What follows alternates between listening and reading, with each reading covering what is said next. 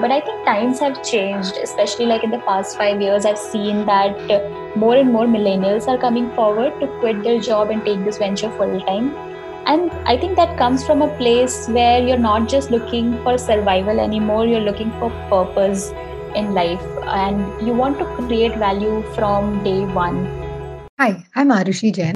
Welcome to Scaling Impact, where we interview social innovators people who make their life's mission to work for the betterment of others.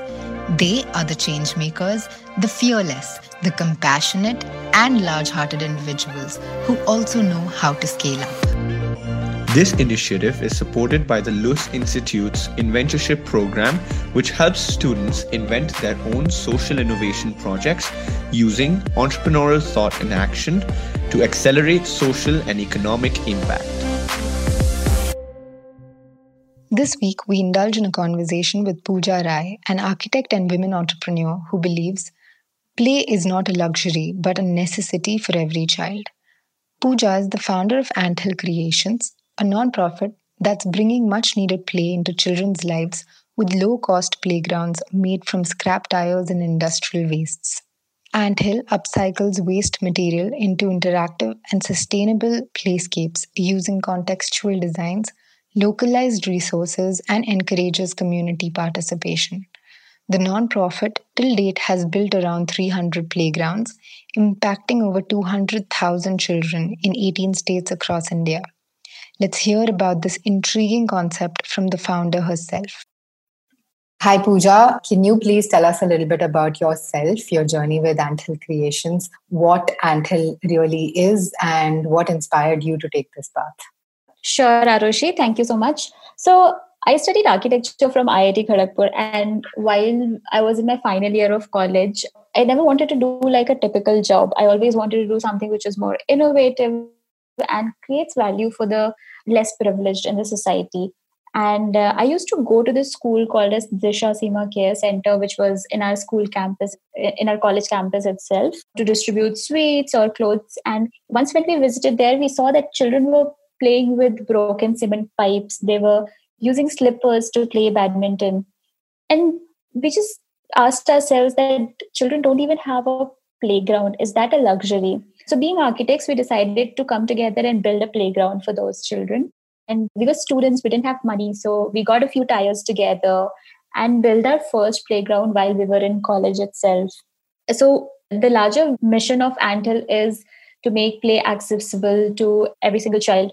And we basically use waste material like tires, drums, industrial waste to build playgrounds for children. We've built close to 250 playgrounds across the country and uh, want to take this to every single child. That's really nice, very inspiring. And that naturally brings me to the, my next question, which is about fundraising. As fundraising is the hardest task for any organization, how did you run a sustainable venture solely on it. And if you could just share a few strategies and insights and learnings, then that would be great. That's absolutely true, Arushi. Like, I think for any organization, be it nonprofit or for profit, fundraising is one of the most challenging parts of it. In fact, like when I started this venture full time, I had absolutely zero experience in fundraising and sales. But I strongly believed in the cause, and I knew that we had set out to solve a problem and we wouldn't stop till we do it. So, how fundraising, if I look at past three, four years, what has worked for us is that we believe that if you create a value, we will be able to fundraise for the cause or the problem that we're trying to solve. So, I think that has been the way we have been working a lot of people also say that in the nonprofit space you end up just fundraising and not spend enough time on the programs right? Like but i think it's a part it, comes as a package. We have to work on our programs based on how the market develops what is the need of the users of beneficiaries. So i don't have the typical strategies. Of course we do follow the systems we do follow lead funnel to track everything in the fundraising. But i think what sort of sets us apart or different is that we are very close to our beneficiaries and we understand what is their need. And i think we have also improved the way we've been working over the past four years being more getting the communities more involved in the way we work. And uh, we also do a lot of employee engagement. So most of our fundraising comes through corporate csr and when we do employee engagements the employees of these companies actually come on the ground and are able to see the real impact in front of their eyes. So i think that has really worked for us where we're able to like show the funders where the impact is happening. That's nice. I think really helpful to a lot of entrepreneurs who might be listening to this. So, who are these amazing beneficiaries and funders? And how do you foresee changes in philanthropic patterns post pandemic era? So, unlike a typical product, right, where the person whom you are creating value is the person paying for it, in the philanthropic space, your beneficiaries are children or people from uh, low income communities, whereas your funder community is the foundation, CSR, or everyone, right? Like, so I think for us, the people who supported us very early in the beginning were obviously friends, family, our own network, alumni networks from our colleges, people who believed in us and who had trust that we will make good use of the money that they would be donating for this cause. And I feel every single person believes that it is their social responsibility, right? Like we talk about corporate social responsibility, but I think what this pandemic has done is it has made all of us realize that wherever we are today, whatever money we are earning is not just a result of our own effort. It is because of the environment, because of the world around us. And we have certain responsibility towards that world as well. So I've seen a lot more people come forward and give their time and money both and help us in helping more and more people. That's wonderful. And I think that's exactly what we are trying to understand is that how are people taking out time and monetarily helping organizations? And like, do you think millennials are showing greater interest in impact driven work? And if so, how has it changed over the years? So I think if we talk like a couple of uh, decades back or uh, even five years back, if we see the pattern, how all of us viewed non-profit or an NGO space was usually run by an older person who have done well for themselves and now wants to do philanthropy. But i think times have changed especially like in the past 5 years i've seen that more and more millennials are coming forward to quit their job and take this venture full time and i think that comes from a place where you're not just looking for survival anymore you're looking for purpose in life and you want to create value from day one. So if you look at most of the successful people right bill gates they do well for their lives and post that they enter the philanthropic world most of the celebrities we see. So what is the end goal? Ultimately i think there is something that goes beyond money and I think the millennials are realizing it early on. A lot of my, a large percentage of my friend circle donates on a regular basis, on a monthly basis, a certain percentage of their income. Uh, so, in terms of their time, in terms of the money, I think the current generation understands their responsibility a lot more. I, I've come across people where they're okay to compromise on their lifestyle, but they want to have a more fulfilling career, a more fulfilling life. So I think that is one of the reasons and motivations that the millennials have. Interesting. And this is where I'm going to ask you to debunk the myths about careers in the social space and give us a little advice for the graduates who will be entering this space. So, when I had to quit my job and take this venture full time, I never thought that I would be running a for profit or a non profit organization. I was trying to find my ikigai right? I was trying to find out what is it that i'm good at what really motivates me and what can create good for the world. So i was trying to find something which is like a common space between these things. And i realized that the best comes out in me when i'm working for a social impact initiative where i can see the impact in front of my eyes. And i think that's how every entrepreneur should think right? Like you should look at a problem and see how you can solve that. If you're creating value i think money falls in place and you will be able to grow your idea. Especially in the social impact space i was trying to find inspiration and see people who have done well for themselves as well while doing good for the world and the percentage was very very small. But i think that has sort of changed now there's a high learning curve and especially in the first few years of your career i think you want to be in a space where you are actually pushing yourself to your bring out the best version of yourself uh, the best in you. Uh, so i think this social impact space gives you that opportunity.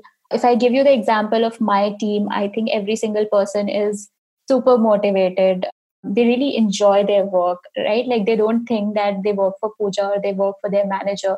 They know they're working for those children. If they don't complete their designs or their work by today those children will not get to play or will not have access to that particular playground. So when you see that your work has impact on people's life in reality it's no more like it's no more a class assignment which you delay and is just a matter of marks I think it gives a lot more sense of responsibility and growth. Yeah, that is very relatable. And I'm sure like everyone who will be listening to this will also relate to it because we are looking for purpose in our work today. So yeah, that's that's true. So how do you at Anthill define impact? What are the metrics that you use to measure success? So we believe that play is a very natural natural way of learning for children. And what we're trying to achieve with our solutions is give a happy childhood to every single child bring inclusivity. And how we define all of these things is by measuring the time spent in the playgrounds because that is the first step. And then we also measure with the help of uh, educators and teachers that how is play helping each of these children in their holistic development? So we look at cognitive physical development cognitive development social emotional skills of a child. All of these develops when a child is playing outside. And that's how we have designed our playgrounds as well. If you look at a typical playground of Anthill, we design it in such a way that uh, there is a space where children are climbing jumping crawling. There are different kinds of physical activities. We also take care that there are elements like seesaw where two or more people can play. So a child has to play with other children and helps him or her develop those social skills. We also have play elements where if a child wants to play alone it gives them space to play on their own. And a lot of times when they're playing in the when they're waiting for their turn to come for the swing, right? Like they're learning skills like negotiation, patience, something that we that is very, very important in today's world. And we call these 21st century skills, which can't be taught just from books. It has to come with experience. So that is these are the few things that we measure for the development of a child. Nice. So personally, I'm also in the same boat where I'm trying to understand like how to measure 21st century skills. So I wanted to know in terms of fundraisers perspective or from an investment perspective, what do you like, you know, have to show to raise funds? Like, you know, how do you basically show a child's growth through a playground? So I think when it comes to showing impact from for a fundraising perspective, I think it the first step is you as an entrepreneur, you do it first for yourself right? Like you want to know yourself that the solution that you have whether it is creating real impact or not. And that will happen a lot of times a lot of these impact that we talk about especially when it comes to primary children takes time. Like you cannot expect that the impact will come in one month right? Like you build a playground in a once time the ch- child will completely transform. It takes time and i think we should understand that. But we need to start capturing that data and uh, we have from the first playground till now like we have been following this process where we take feedback from the communities getting the communities really involved right from the beginning of conceptualizing the entire playground. So you need to we need to have certain metrics which show which is an indicator that uh, it is helping children in some ways but it takes time.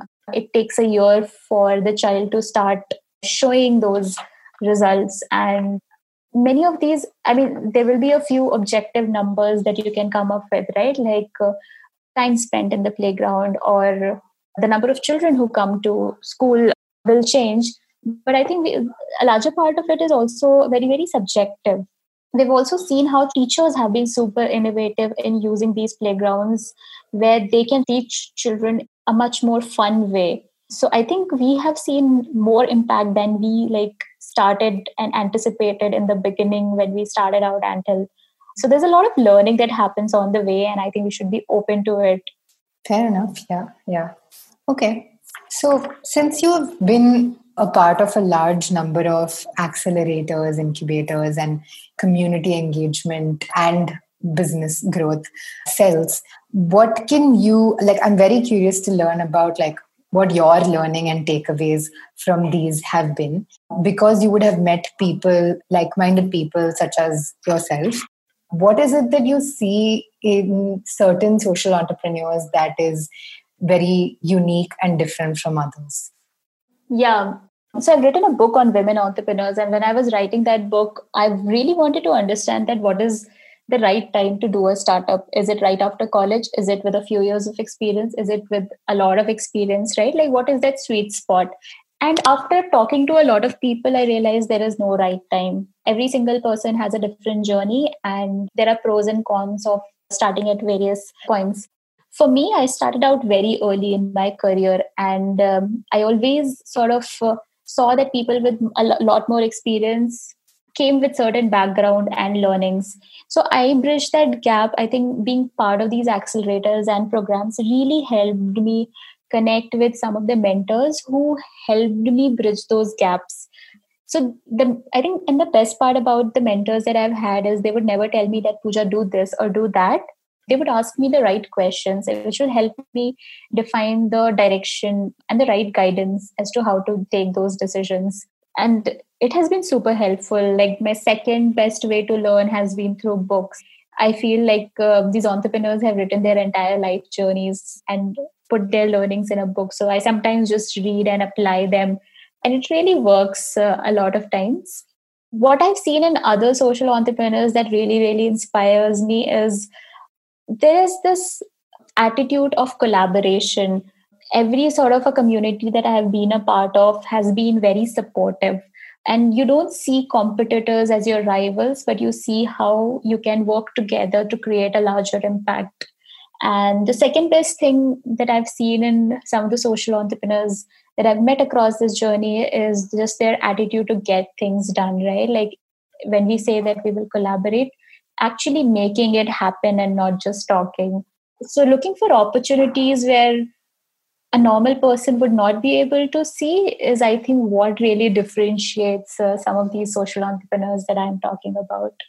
That's really insightful. I mean, thanks for sharing your secrets. So, what sets your organization apart from everyone else in this space?